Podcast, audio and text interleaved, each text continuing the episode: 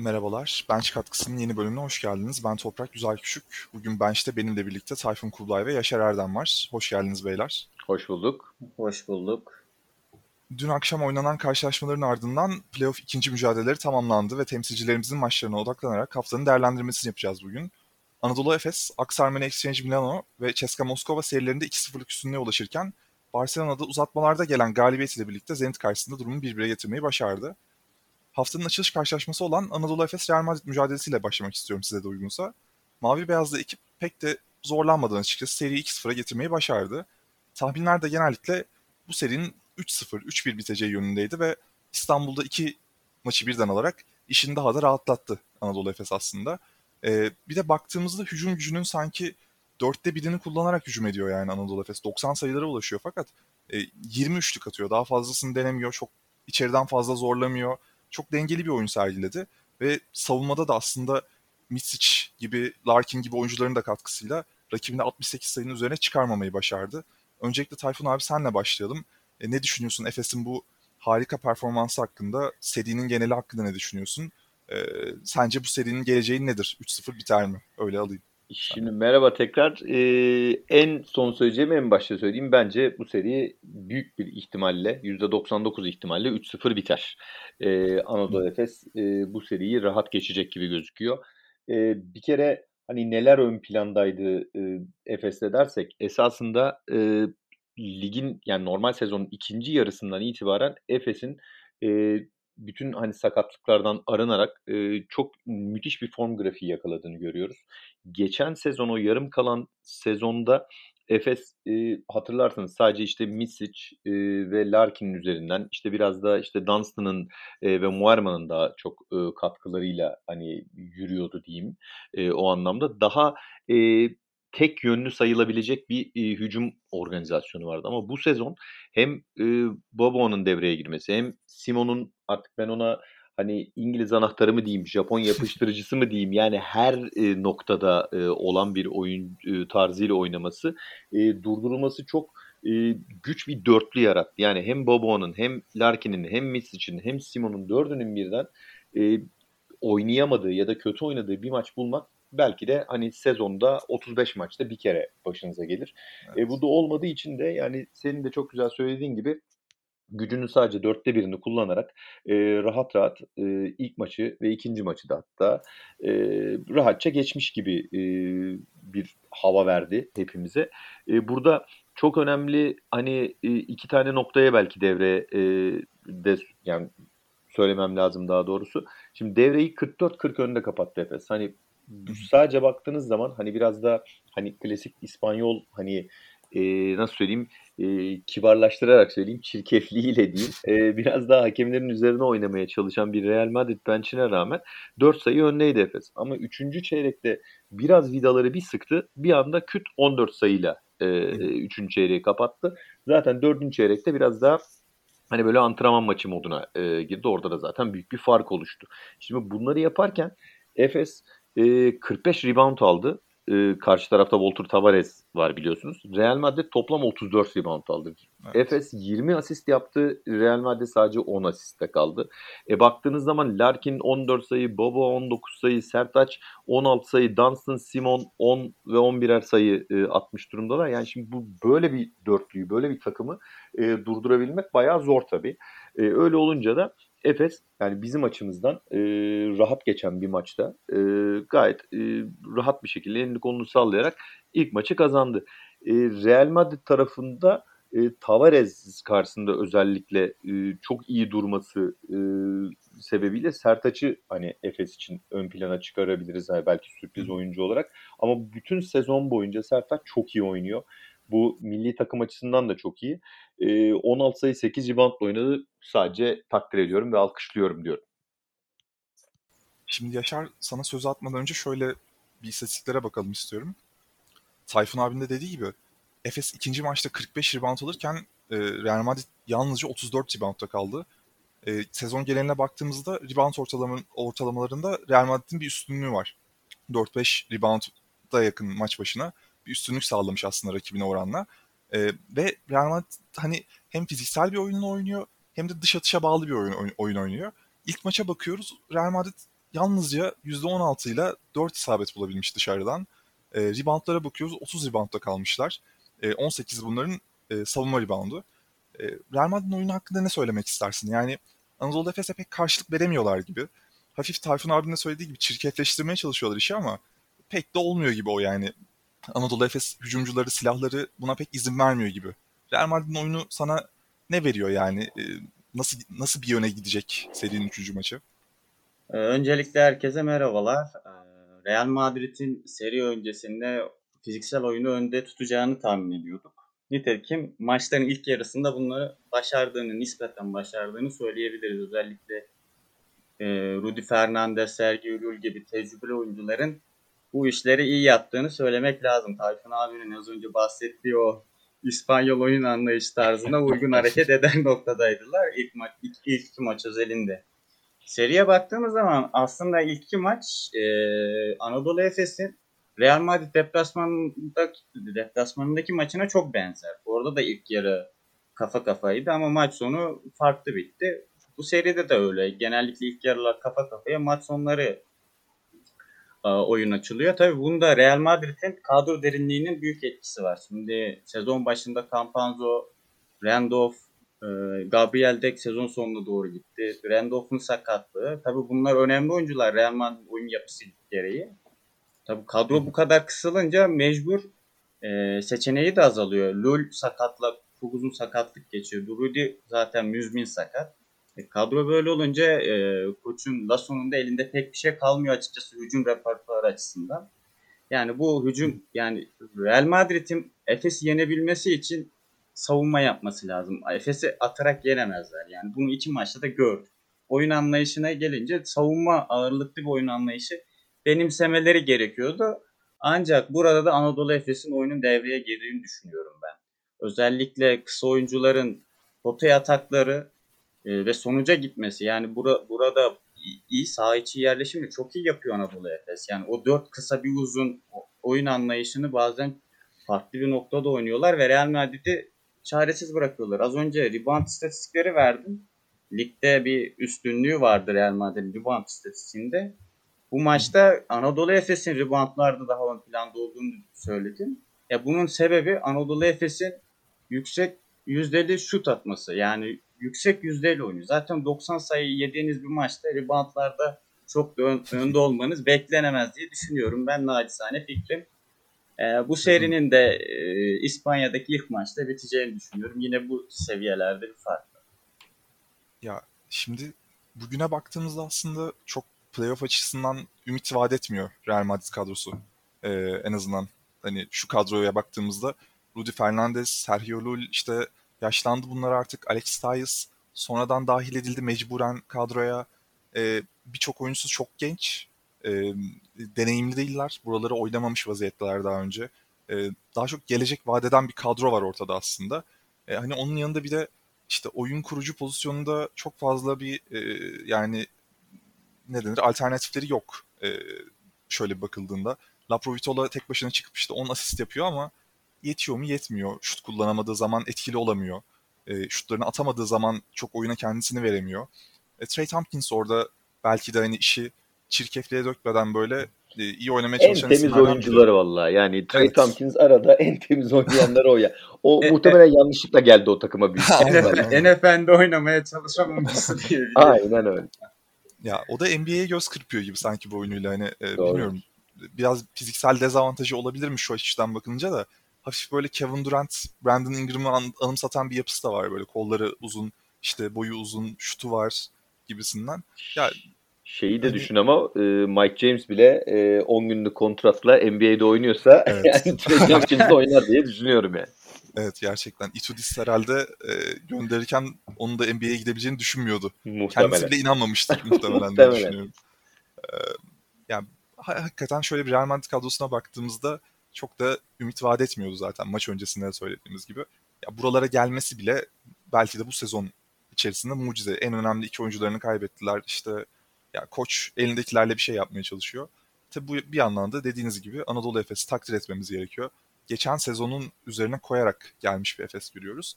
Ee, yani herkes işini biliyor. Sadece Shane Larkin etrafında bir oyun dönmüyor ve e, bahsettiğiniz gibi Sertaç hani geçen sezondan bu yana çok gelişti. Birçok oyuncu skora katkı veriyor.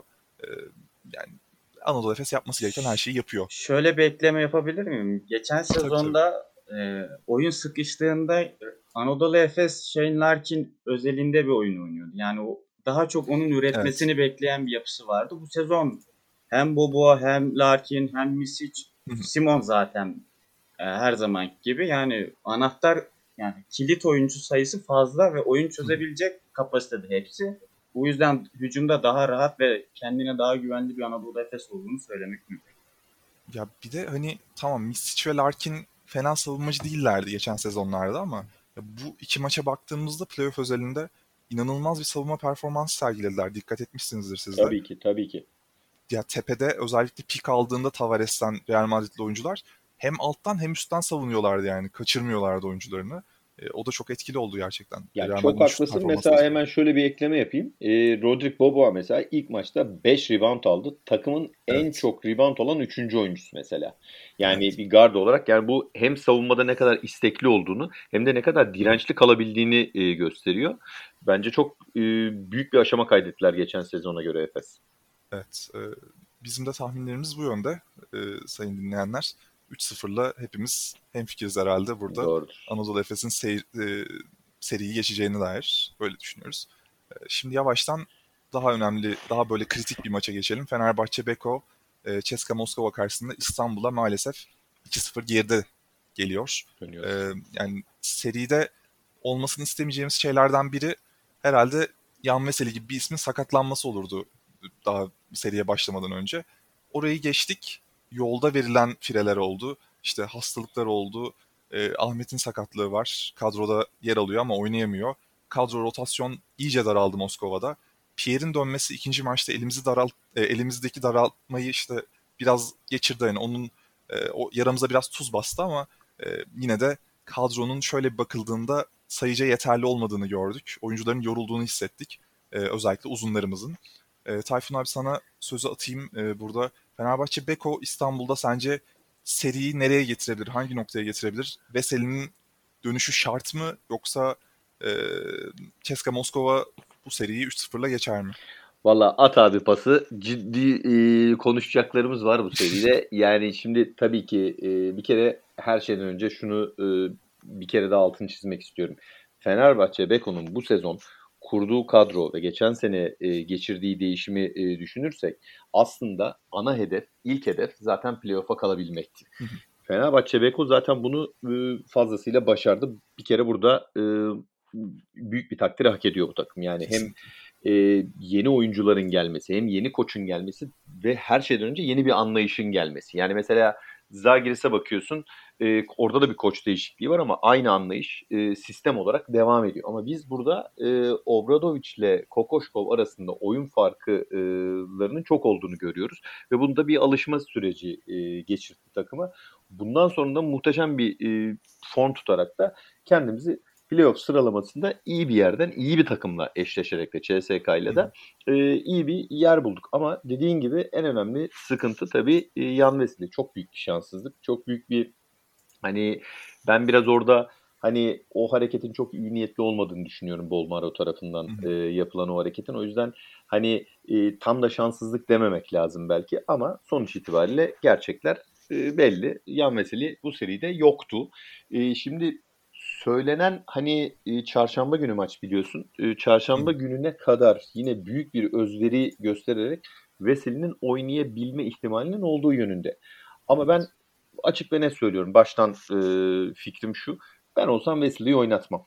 Yani çünkü bir maçta oynatacağım diye ondan e, olabilecek hani e, daha uzun süreli sakatlıklarla Wesley gibi bir oyuncudan daha uzun aylar daha doğrusu e, mahrum kalmasını doğru bulmam Fenerbahçe Beko'nun.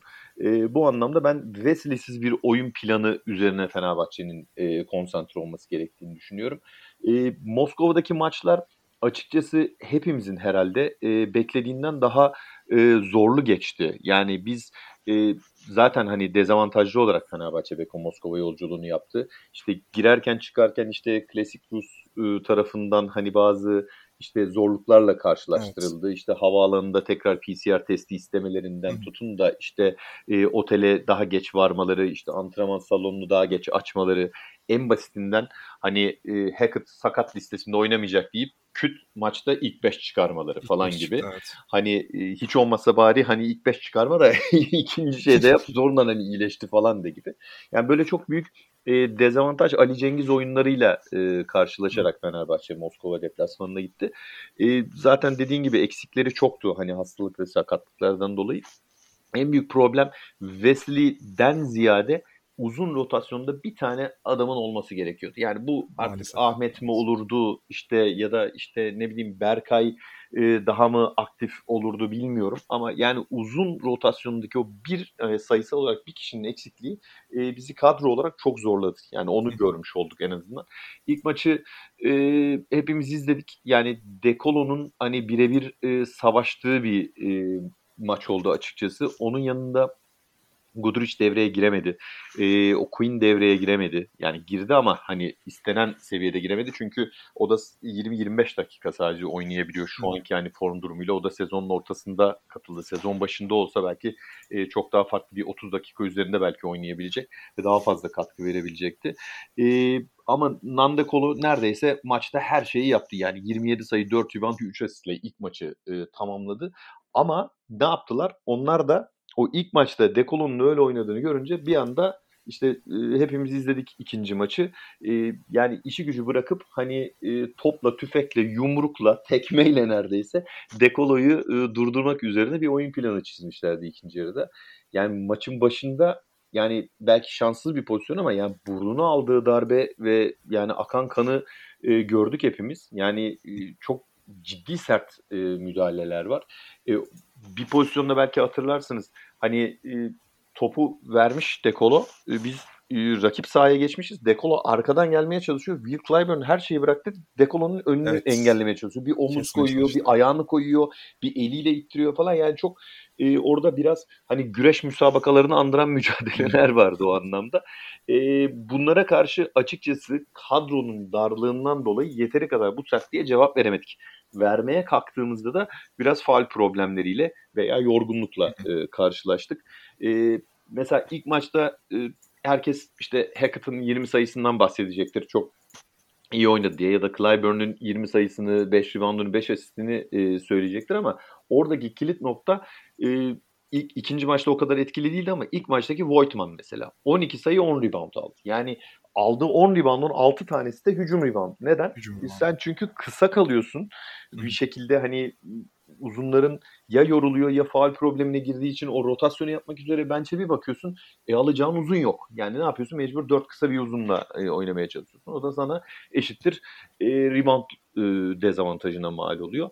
Buna rağmen e, ilk maçta 3. çeyreğe e, de mesela bir e, 20-11'lik bir seriyle e, iki sayı son çeyreğe önde girdi Fenerbahçe ama o 78-70 iken o ünlü 78-70 hep gözümün önünde canlanıyor. İki tane çok net hani e, bomboş pozisyonu kaçırdıktan sonra evet. üst üste iki tane üçlük yedik. Zaten orada e, ilk maç bitti. E, ikinci maç daha e, farklıydı. İkinci maçta yani şimdi ilk maçta şirket adamı dedim ben bundan önceki yayında. Ee, şey vardı, e, Lamonika vardı. Ee, evet hakikaten böyle sezdirmeden yine e, takdiratlarını CSK karşısında kullandı. Ama ikinci maçtaki hakemlerin yani gerçekten yatacak yeri yok. Yani öyle saçma sapan işte biraz önce bahsettiğim işte Dekolo'ya yapılan sert hareketler, Gudur için her içeriye girdiğinde biçilmesi e, ve en önemlisi mesela e, bir faal oluyor. Çok net kasti bir faal. E, televizyondan izliyorlar. izlemesine rağmen normal faal çalıyorlar falan. E bir de bunları düşünürsek hani bu kadar hani rotasyon eksikliği var. E, işte o gün sindirilmiş olan bir dekolo var daha az e, sayı attığı ikinci maçtan bahsediyorum. E, bir de üstüne hakemler gelince tabii e, kolu kanadı kuruluyor takımın. Ama buna rağmen yine de e, Fenerbahçe bence hani e, mücadele anlamında sonuna kadar mücadele etti. Bu da zaten başlı başına takdiri e, hak eden bir e, görüntü. Bir şey söyleyeceğim e, CSK hakkında da. Bence serinin kritik adamı e, Semen Antonov'dur. Hani o ilginç stiliyle geriye doğru çekilerek şöyle bir havada leylek gibi dönerek attığı üçlükler bizi mahvetti yani açıkçası. Yani risk ettiğimiz adam oydu ama o da çok kritik yerde e, ikişer tane üçlük sokarak e, zaten bizim e, direncimizi kırdı. E, e, Kenan Sipahi orada yani eleştirecektir herkes tabii. 4'te 0 e, bir serbest atışta şanssızlık yaşadı o anlamda belki ama yani ondan önceki pozisyonda da hatırlayalım. Yani 3 pozisyonda da Will Clyburn'u e, çok iyi savundu. Yani ne dışarıdan e, şut izni verdi ne içeriden geçildi. Sağdan soldan iki kere, üç kere hatta e, dönmeye çalıştı. O anlamda çok iyi savunma yaptı. O fast break'e koşan da e, oydu. Bir şanssızlık oldu tabii ama İkinci tabii de e, Danilo Bartel orada o şutu atmalıydı yani o son tepede. Yani o hepimizin e, yani, canını sıkan evet. bir olaydı. Yani oyuncuların moralini bozmak istemiyorum tabii ama yani o pozisyon geldiği zaman yani kaldırıp atacaksın. Yani öyle ya da böyle yani isterse dağlara taşlara at. Sonuçta doğru şut o. İşte onu atmayınca zaten adamlar da bir sonraki pozisyonda da bırakıyorlar. Bartel'i riske ediyorlar. Yani bu bir her şeyden önce özgüven meselesidir yani. Ee, öyle bir şanssızlık oldu ama şimdi İstanbul'da ne olur dersek hani seri ne olur e, diye hani düşündüğümüzde şimdi açıkçası başta söyledim yani ben olsam Wesley'i oynatmam. Dolayısıyla Wesley'siz bir e, oyun planı çizmemiz lazım. E, ben e, şunu düşünüyorum. E, bir kere e, biz hani özellikle Pierre'in biraz daha hani kendini fiziksel olarak toparlayacağını da varsayarak bu e, düşüncemi yapıyorum. Biz yine yani dört kısa bir uzun tarzı oyun e, sistemine devam etmemiz lazım. Ama bunu yaparken de e, dış şut e, da isabet bulmaya bakmamız lazım. Yani hem yani ümit ediyorum ve inşallah diyorum tabii hem Dekolo'nun hem Guduric'in aynı anda e, devreye girebildiği bir maç yaşarız. E, ikisine birden hani önlem alamadıkları zaman e, CSK dağılıyor. Öyle ya da böyle. Ee, dediğim gibi serinin sürpriz adamı Semen Antonov'du. Ee, onun bu kadar da hani şanslı e, olmayacağını varsayıyorum. Dolayısıyla çok da fazla belki süre de almaz. Ya ben ne Clyburn'dan ne Hackett'tan e, çok fazla korkması gerektiğini düşünmüyorum e, şeyin Fenerbahçe Beko'nun. Çünkü onlar her maçta aynı istikrarla, aynı şut yüzdesiyle oynayabilen oyuncular değiller. Dolayısıyla biz kendi oyunumuzu oynamalıyız. E, becerebilirsek işte Okuini ve Bartel'i hani faal anlamında biraz daha korumalıyız. Pierre'i hani pamuklara sarıp korumalıyız. Öyle böyle değil. Yani o çok önemli bir oyuncu anlamda. Bir de hani artık Brown'un kulağına hadi kardeşim hadi aslanım falan tarzında böyle motive edici cümleler fısıldamalıyız belki. E çünkü bunlar olmazsa e, seri e, yani belki de İstanbul'daki ilk maçta biter e, o anlamda maalesef. Ama benim tahminim e, Fenerbahçe Beko'nun bir maç alacağı şeklinde. Ama maalesef yine seriyi 3-1 e, kaybedeceğini Hı. düşünüyorum Fenerbahçe Beko'nun da. Ya e, Yaşar sana sözü atmadan önce şunları söyleyeyim ben de şöyle baktığımızda Fenerbahçe'deki büyük problemlerden biri Tayfun abinin de belirttiği gibi Guduric ve De Colo'nun şu ana kadar aynı anda sahada istediğimiz kadar verimli olamamasıydı. Ya gerçekten De Colo'nun aldığı darbe zaten bütün maç boyunca üzerindeydi belliydi yani. Hafif böyle sallanır gibiydi sürekli kafasını kontrol ediyordu. Hani iyi olmadığı her halinden belliydi diye düşünüyorum sahada zaten bakıldığında. E, Guduric burada devreye giren isim oldu ikinci maçta. E, umuyoruz ki üçüncü maçta İstanbul'daki ilk maçta İkisi de aynı anda devreye girebilirler. Ya bunun yanında Fenerbahçe'de şöyle problem gözlemledim ben. E, yani Guduric, Veseli, e, işte De Colo üçgeni olduğunda çok iyi bir oyun var ortada evet. E, fakat yan parçalardan verim almakta sanki bir zorluk çekiyor gibi e, koç Kokoşkov. Buradaki temel problem sence ne yaşar? Yani Melih Mahmutoğlu 17 dakika süre almış. 3 tane şut atmış Melih Mahmutoğlu sadece ilk maçta mesela. Bu çok büyük bir problem çünkü bu adam hem takımın kaptanı hem de şutör özellikli bir oyuncu aslında. Çok iyi üçlükler atabildiğini biliyoruz yani. E, kaldırıp attığında %40'larla 50'lerle üçlükler atabilen bir isim kendisi. İşte yine ilk maça baktığımızda Kyle Queen'den yeterince verim alamadık gibi. Hani reboundlar haricinde söylüyorum hücum performans anlamında. İşte Lorenzo Brown zaten işte Tayfun abinin de dediği gibi evet kulağının çekilmesi lazım artık bir e, daha iyi oynaması gerekiyor. Sorumluluk alması gerekiyor. Oyun kurucu pozisyonda bir açık var çünkü. E, bunun yanında Danilo Bartel o şutu atamadı ve maçın ana kırılma anı oydu yani. şutu or- oraya geldiyse maç atman gerekiyor çünkü. Kim olursan ol atman gerekiyor. Hani orada Ahmet de olabilirdi. O bile atardı diye düşünüyorum. Çünkü doğru oyun oynandı orada artık. Eline gelen oyuncunun düşünmemesi lazım. Ee, ne düşünüyorsun sen Yaşar? Ee, Fenerbahçe Beko'nun yan parçaları hakkında. Ee, serinin gidişatı sence ne olur? Veseli oynamalı mı veya oynatılmamalı mı? Risk edilmemeli mi? Yani şöyle değerlendirmek lazım yan parçaları. Yan parçaları da yan Vesel üzerinden okumak daha doğru olur diye düşünüyorum Fenerbahçe bu için. Çünkü Fenerbahçe'de düzeni işleten oyuncu yan Vesel yani o takımın beyni o. Şimdi Euroleague'deki koçlara sorsanız bir takımdan bir oyuncuyu almak isteseniz, almak hangi oyuncuyu almak isteseniz diye sorsanız kesinlikle yan Veseli derlerdi. Yani bir takım bir oyuncuya bu kadar bağlı ve hareket etmemesi gerektiğini düşünüyorum. Tamam Yan Veseli çok iyi bir oyuncu. Çok çok önemli bir oyuncu ama siz Yan Veseli siz de bir çözüm üretmeniz gerekiyor. Tabii CSK Moskova serisi ayrı. Çünkü orada Dechampierre, Ulanovas, Edi gibi yani Covid'den dolayı oynayamayan oyuncuların sayısı da fazlaydı Fenerbahçe'de. Şimdi Fenerbahçe'de dediğin gibi Melih Mahmutoğlu 18 dakika sahada kalmış 3 şut denemiş. İkinci maçta 8 dakika kalmış 1 şut denemiş. Yani şimdi burada problem Melih Mahmutoğlu'nda mı yoksa takımda mı? Melih Mahmutoğlu'na pozisyon hazırlanıyor. Melih Mahmut atamıyor mu? Yoksa Melih Mahmutoğlu kendisi mi denemiyor? Yani o pozisyona girmek mi istemiyor? Ya asıl sıkıntı olan nokta bu Fenerbahçe'de. Ben Fenerbahçe'nin yani saha içerisindeki oyununa baktığım zaman o iki maçında da Melih Mahmutoğlu'na çok pozisyon hazırlar bir görüntü sergilediğini düşünmüyorum yani. Melih Mahmutoğlu pozisyon geldi atmadı demek yanlış olur.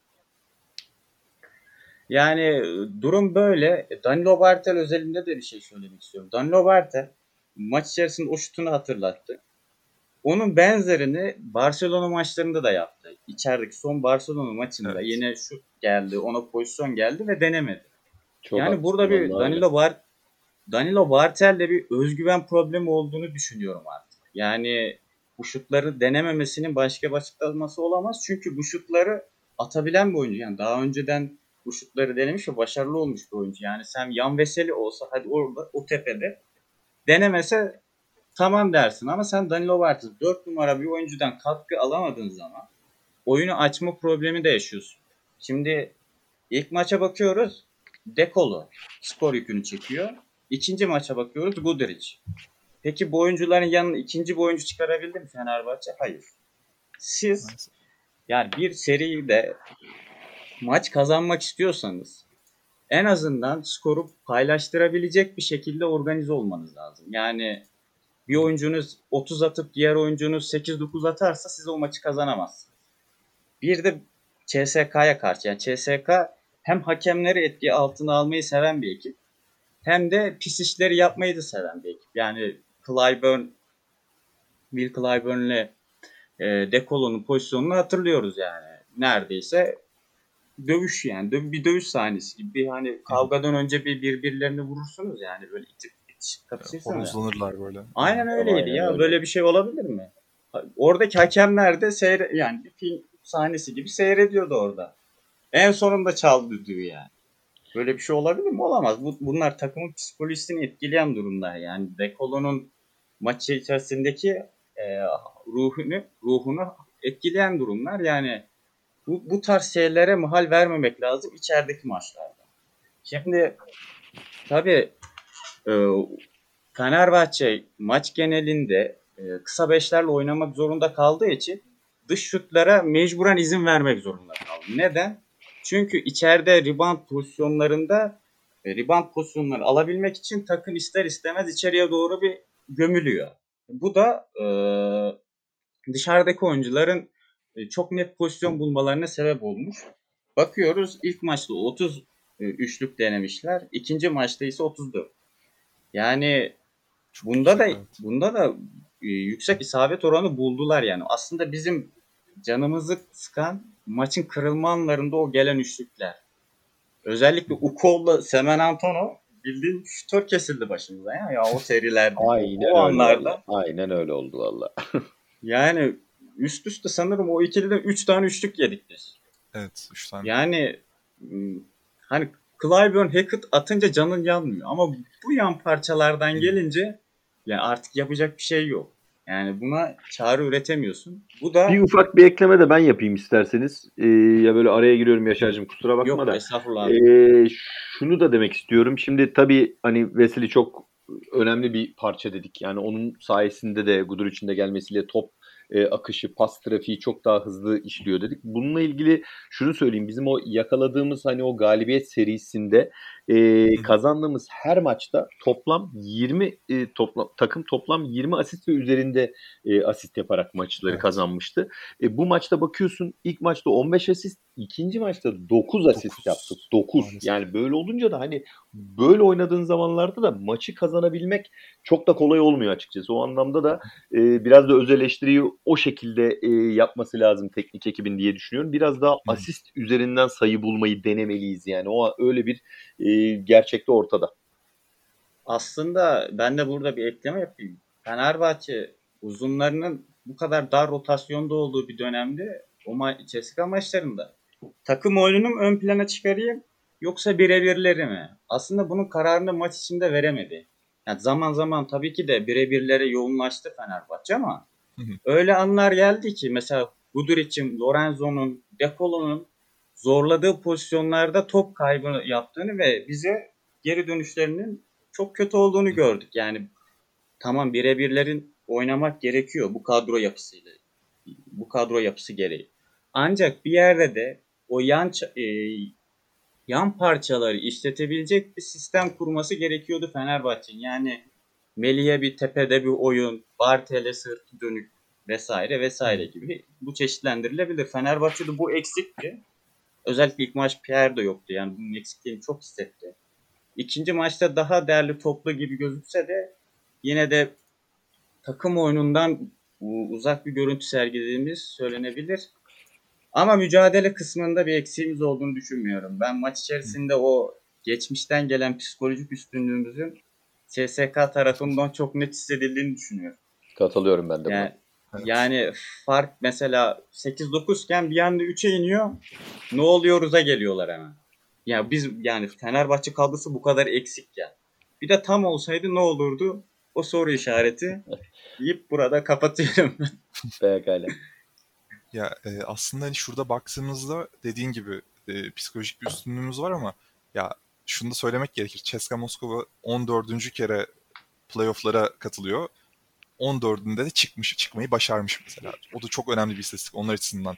Hani o kültürden vazgeçmek istemiyorlar. Onun hırsı var belli ki sahada da işte teknik ekipte de. Çünkü bakıyorsunuz fark azaldığında Şengeli oyundan alınıyor, sinirleniyor, işte panolara vuruyor, e, sandalyeleri tekmeliyor falan. Hani o hırsı onlarda da görüyorsunuz aslında. Yani farklı bir ekol e, bir yandan baktığımızda da CSKA Moskova şöyle değerlendirdiğimizde ben de e, kesinlikle katılıyorum. Çok ekstra bir oyun oynamıyorlar. Ellerinde, bu, ellerindeki bu isimlere bakıldığında en azından Fenerbahçe karşısında e, Fenerbahçe maçı koparabileceği anlara bile getirmeyi başardı şu dar rotasyonda. Ki dediğiniz gibi 5 numarada oynayacak oyuncumuz yok artık hani. E, Danilo Bartel 30 dakika süre aldı. İkinci maçta, ilk maçta 33 dakika süre aldı. E, Ahmet zaten yok. E, Queen de hani fiziğinin el verdiğince takıma katkı vermeye çalışıyor. O da son- sonuçta takıma çok sonradan katıldı. Eksikleri de olabilir çok normal hani burada baktığımızda.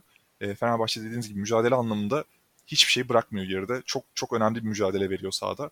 E, yani tabii Veseli iyiyse umarız ki döner diye düşünüyoruz ama dönemese de e, yine bir maç alarak mücadelemizi devam ettirerek e, en azından seride bir galibiyet almak önemli olacaktır Fenerbahçe için. Moral olacaktır. Bence de. Ee, bir parantez ama şeyi açalım bence. Tarık'ı açalım bence. İki maçta da Tarığı açmak yani lazım. gerçekten çok e, iyi oynadı. Yani işte bazen hani eksikler hani bazı oyuncular için güzel fırsatlar e, doğuruyor. Bu Evet. fırsatları da değerlendirebilmek lazım. İşte Tarık hani biraz önce Bartel dedik, Melih dedik, işte ne bileyim e, Kenan dedik ama yani bu yoklukta da e, verile, kendine gelen şansı değerlendiren ve gerçekten iyi oynayan da bir Tarık gördük. Onu da buradan tebrik etmek lazım. Daha 2001 doğumlu bir oyuncumuz.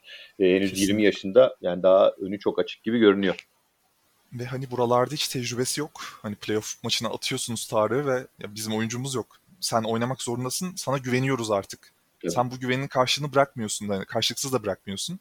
E, şutuna güveniyor. Gerçekten çok özgüvenli bir oyuncu şöyle bakıldığında. Pozisyon alması çok iyi. Hani dikkat ettiniz mi bilmiyorum ama saha içinde gerçekten hiç fena Kesinlikle. pozisyon almıyor. Geleceği çok parlak bir oyuncu. E, umuyoruz ki daha iyi yerlere de gelecektir. Aynen. Hani Attığı ileride smaç Fenerbahçe ilk beşinde evet, Voigtman'ın üzerinden o e, şut Evet, gerçekten. sonrası attığı smaç zaten e, gecenin Muhteşem. e, hareketi seçildi. Yani Dunk of Evet. the Night seçildi. O da e, gerçekten onun açısından umarım pozitif anlamda e, bir itici güç olur. inşallah. Sanki maçları kaybederken bir oyuncu kazandık diyebilir miyiz abi? E, bence kesinlikle diyebiliriz. Kenan'a da değindin mesela Tayfun abi sen. Hı hı. Kenan da açıkçası takımda süre verildiğinde hani bu süre vermeden kastım şey değil yani 15-20 dakika Kenan'a yüklenelim. Hı. Kenan'dan bir şey bekleyelim dersek olmaz muhtemelen Euroleague seviyesinde en azından öyle düşünüyorum. E, Melih Mahmutoğlu'nu çünkü böyle 25 dakikalar bazen atınca yeterince verim alamayınca kızıyor taraftar. İnsanlar kızabiliyor. Doğru. Hani neden şöyle oynamadın böyle oynamadın diye.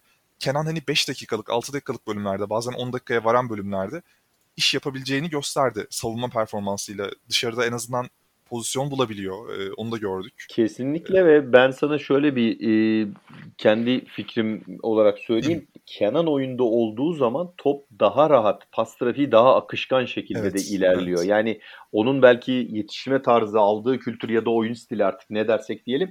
O e, şut atmaktan çok e, pasla, asistle hani Kesinlikle. var olmayı e, hedefleyen bir oyuncu. Zaten girer girmez hani içeriye indirdiği e, Pierre'le yaptığı hani maçtaki tek asistiydi gerçi. E, çok e, müthiş bir şey yaptı. Yani CSK'lı bütün oyuncular afalladı. Yani herkes bir birebir zorlama dışarıdan hani e, yay üzerinde e, yan tembel pas diyorum ben onlara tembel pas e, dönüşleri yapmak beklerken bir anda içeriye indirdiği topla yani çok e, ciddi bir fark yarattı bence. Evet. Ee, Fenerbahçe'de böyleydi. Aynen Ee, öyle.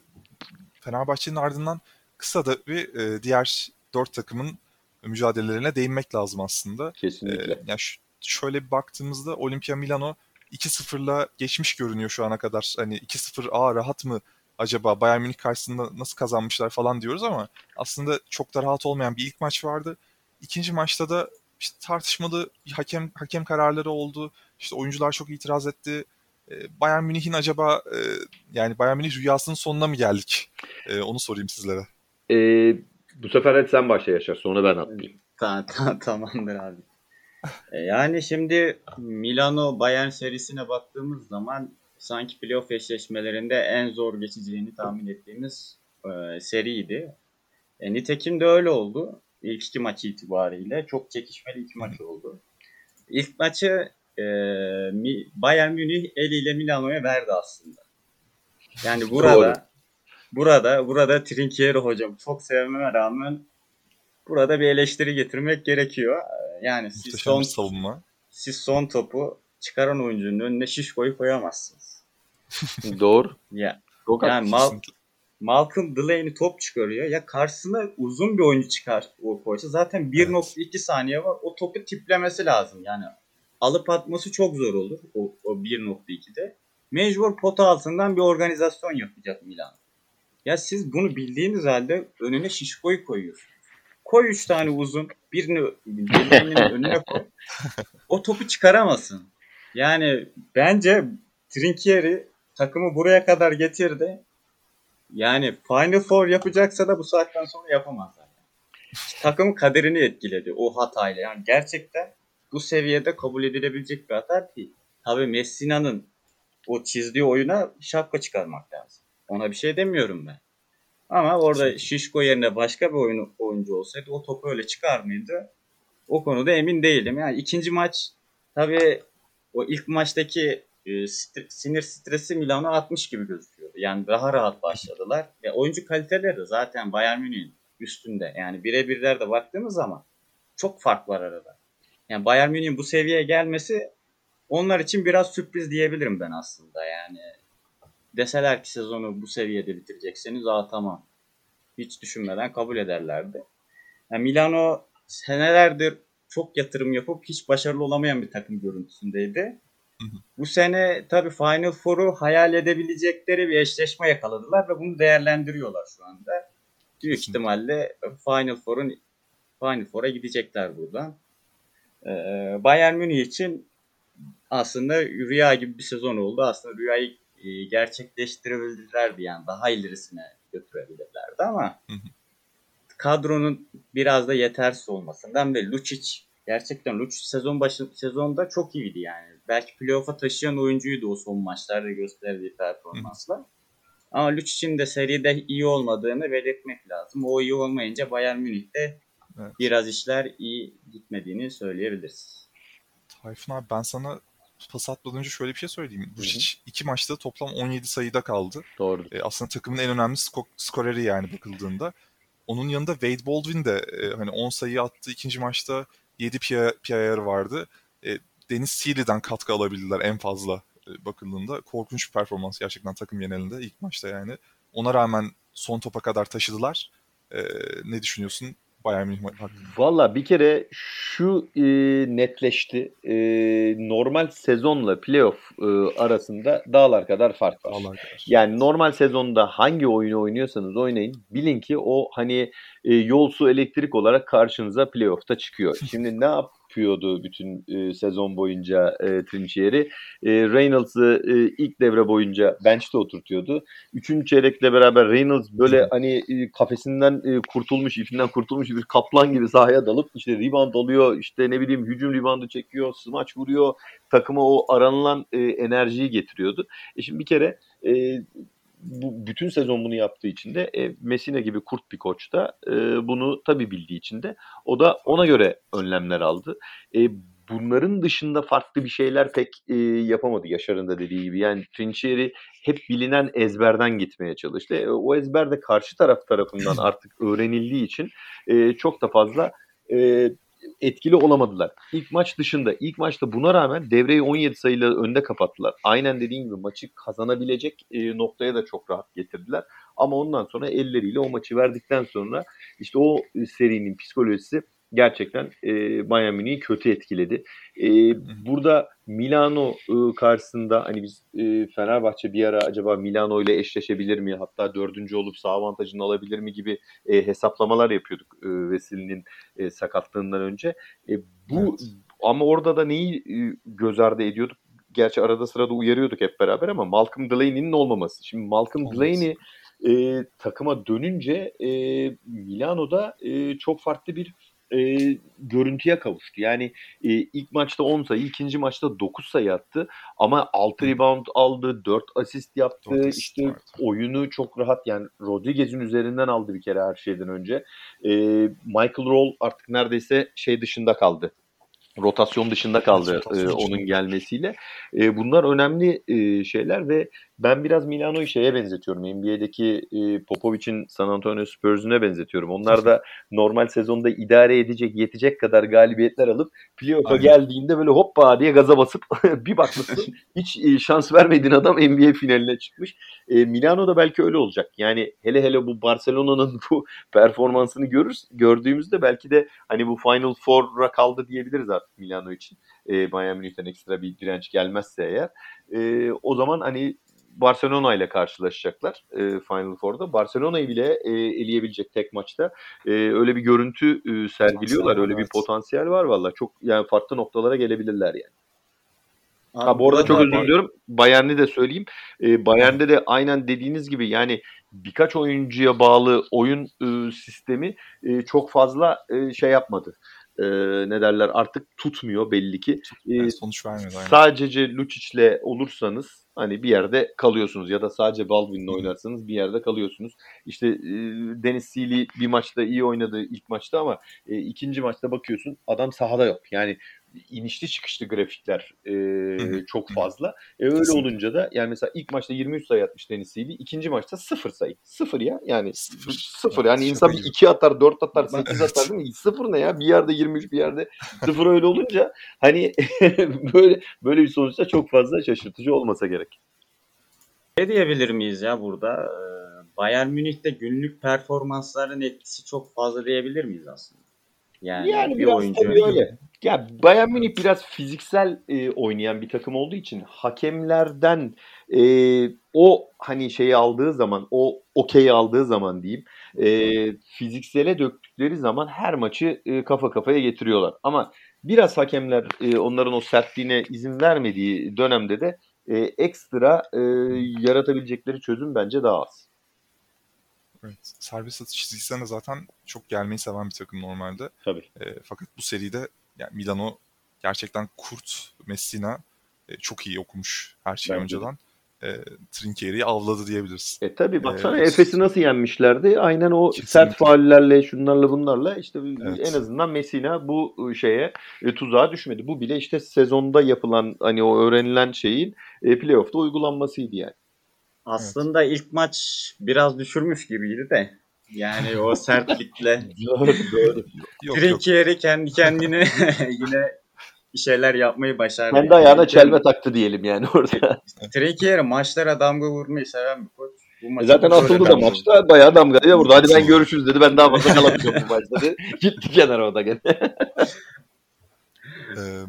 Şey ilk maçta zaten genel istatistiklere baktığımızda e, işte rating, index ratinglerde takım olarak Bayern Münih daha yüksekmiş aslında e, Milano'da. Doğru. O da ilginç bir istatistik. Son saniyedeki hani o pozisyona kadar belki de maçı kazet, kazanmayı hak etti Münih ama O Yani son saniyedeki set de ne kadar ilginç ve herkesin kullandığı Çok bir ilginç. set olmaya başladı değil mi? Evet, yani evet. hani utanmasak biz bu arada bir arada maç yapsak biz de bu seti kullanacağız. Bir dakika Biz abi mola alıyorum diye kenara çıkıp böyle biz de aynı seti çizeceğiz yani. Çok ilginç ama her zaman da işe yarıyor ya. Çok ilginç yani. evet Obradovic yanılmıyorsam Evet, getirdiğinden beri herhalde. Ya Evet, Obradovic e- geçen e, sezonu yarım kalan sezonda Dekolo'yla öyle iki tane şey yaptı. Hatta bir Evet, tanesini evet. Zenit maçıyla uzatmaya götürmüştü falan böyle. Yani çok ilginç yani. O ne kadar güzel set falan dedik. Şimdi bir bakıyorum herkes ya NBA'de falan bile kullanılıyor ya. Bildiğin gibi değil yani. Herkes çat Evet, çat evet. çat kullanıyor yani. Çok komik. Ya burada şey futbola bir referans vereceğim. Fenerbahçe'de yıllardır şey vardı hani Gökhan Gönül'ün ön direkte kafa vurması gibi. Aynen onun gibi. de basket takımına bunu getirmiş Tabii. gibi görünüyor biraz Bilirsin yani. ama önlem alamazsın ya onun gibi. Burada da Aynen. biliyorsun ama önlem alamıyorsun yani. Herkes denemeye çalışıyor böyle bir. Aynen öyle. Doğru söylüyorsun vallahi. Çok güzel bir son olarak da-. Barcelona lider e, Zenit karşısında ilk maçı verdi. E, ikinci maçta da epey bir zorlandı. Uzatmalara giden maçta rakibini devirmeyi başardı ama e, yani tabii Zenit e, neleri iyi yaptı neleri yapamadı. Kısaca onu bir konuşalım isterseniz. E, Yaşar ne düşünüyorsun? Barcelona ilk maçı neden kaybetti?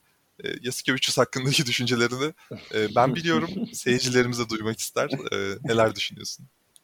Ya tabii kağıt üzerinde baktığımız zaman e, Barcelona'nın ağır favori olduğu bir maçtı. Yani bir seri diyelim daha doğrusu.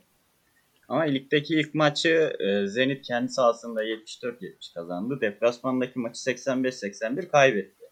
Yani bize Hı. buradan bir referans noktası çıkabilirdi aslında. Yani Zenit'in oyunu yavaşlatıp tempoyu düşürerek pozisyon sayısını azalt azaltacağını zaten tahmin ediyorduk. Yani Hı. oyunda nitekim ilk maçta hatta iki maçta o şekilde oynandı. Yani Zenit'in istediği gibi bir oyun oynandı. Ve Zenit istediğini aldı ilk maçta. İkinci maçta da alabilirdi ama işte orada son nefeste Barcelona kazanmayı başardı diyelim. Yani Saras Hoca'ya gelecek olursak yani gerçekten cümlelerimi seçerek kullanmak istiyorum.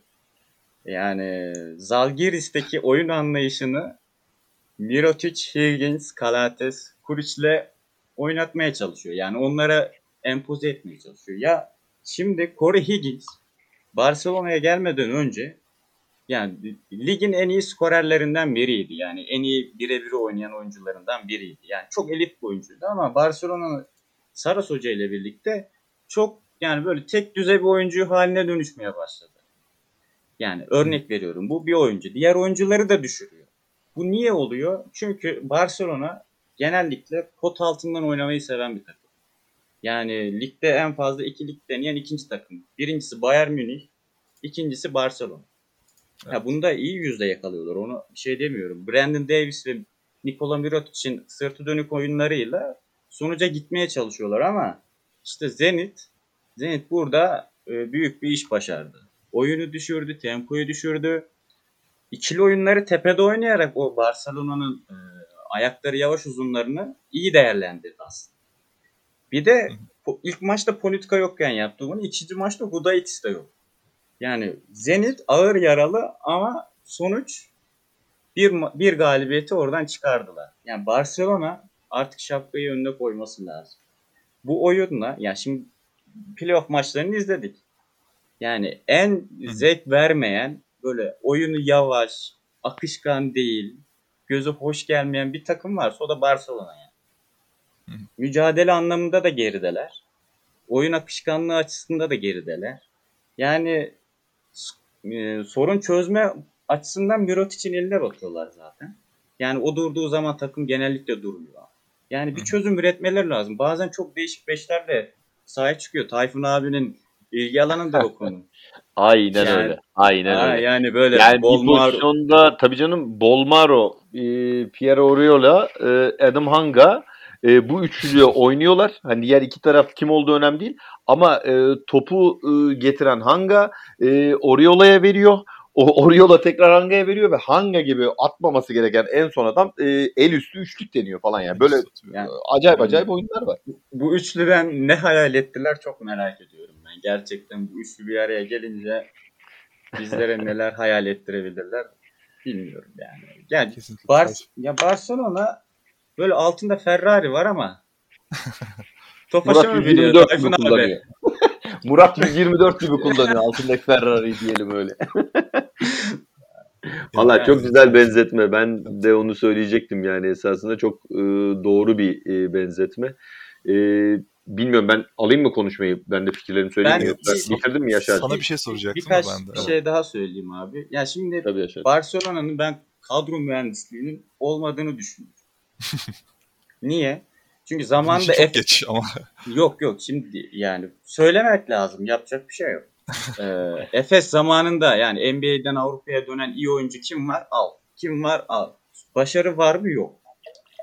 Barcelona'da iyi oyuncu hangi hangi takımda iyi oyuncu var? Al. Al al topladı. Belli bir yani belli bir yapılanma olduğunu düşünmüyorum ben. O Pesic'le de olmadı zaten.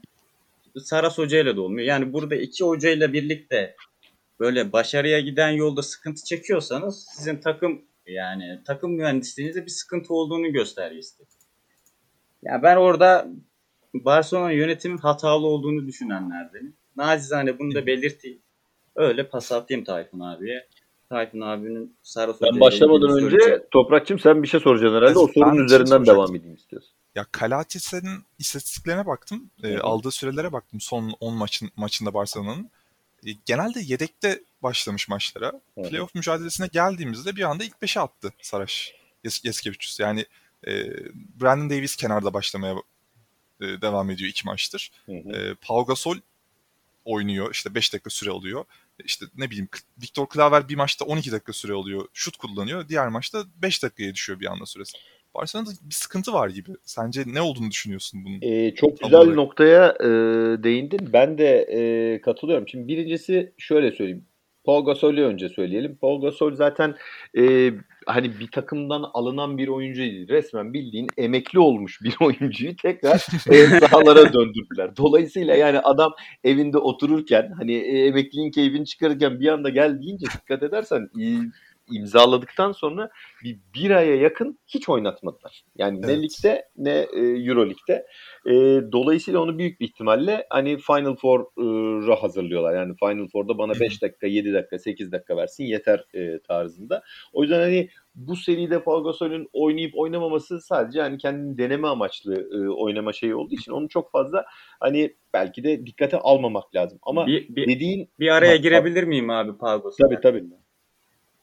Tabii tabii. Ee, Saras Evet. ilk ilk maçta ilk 5 başlattı. Yaklaşık bir 6 Evet. dakika falan oynattı. Sonra bir daha hiç almadı. ilginç. İkinci maçta da hiç oynatmadı. Evet. Hiç oynatmadı. İlk maçta işte attı 3 sayıyla tamam sen sayı attın gel kenara kardeşim. Ama sav- takım arkadaşı. savunmada işte Zenit bunu çok iyi değerlendirdi. Ee, onun savunma zafiyetini hep oyunun ikili başında oyunlarla, çok hep tabii. ikili oyunlarla.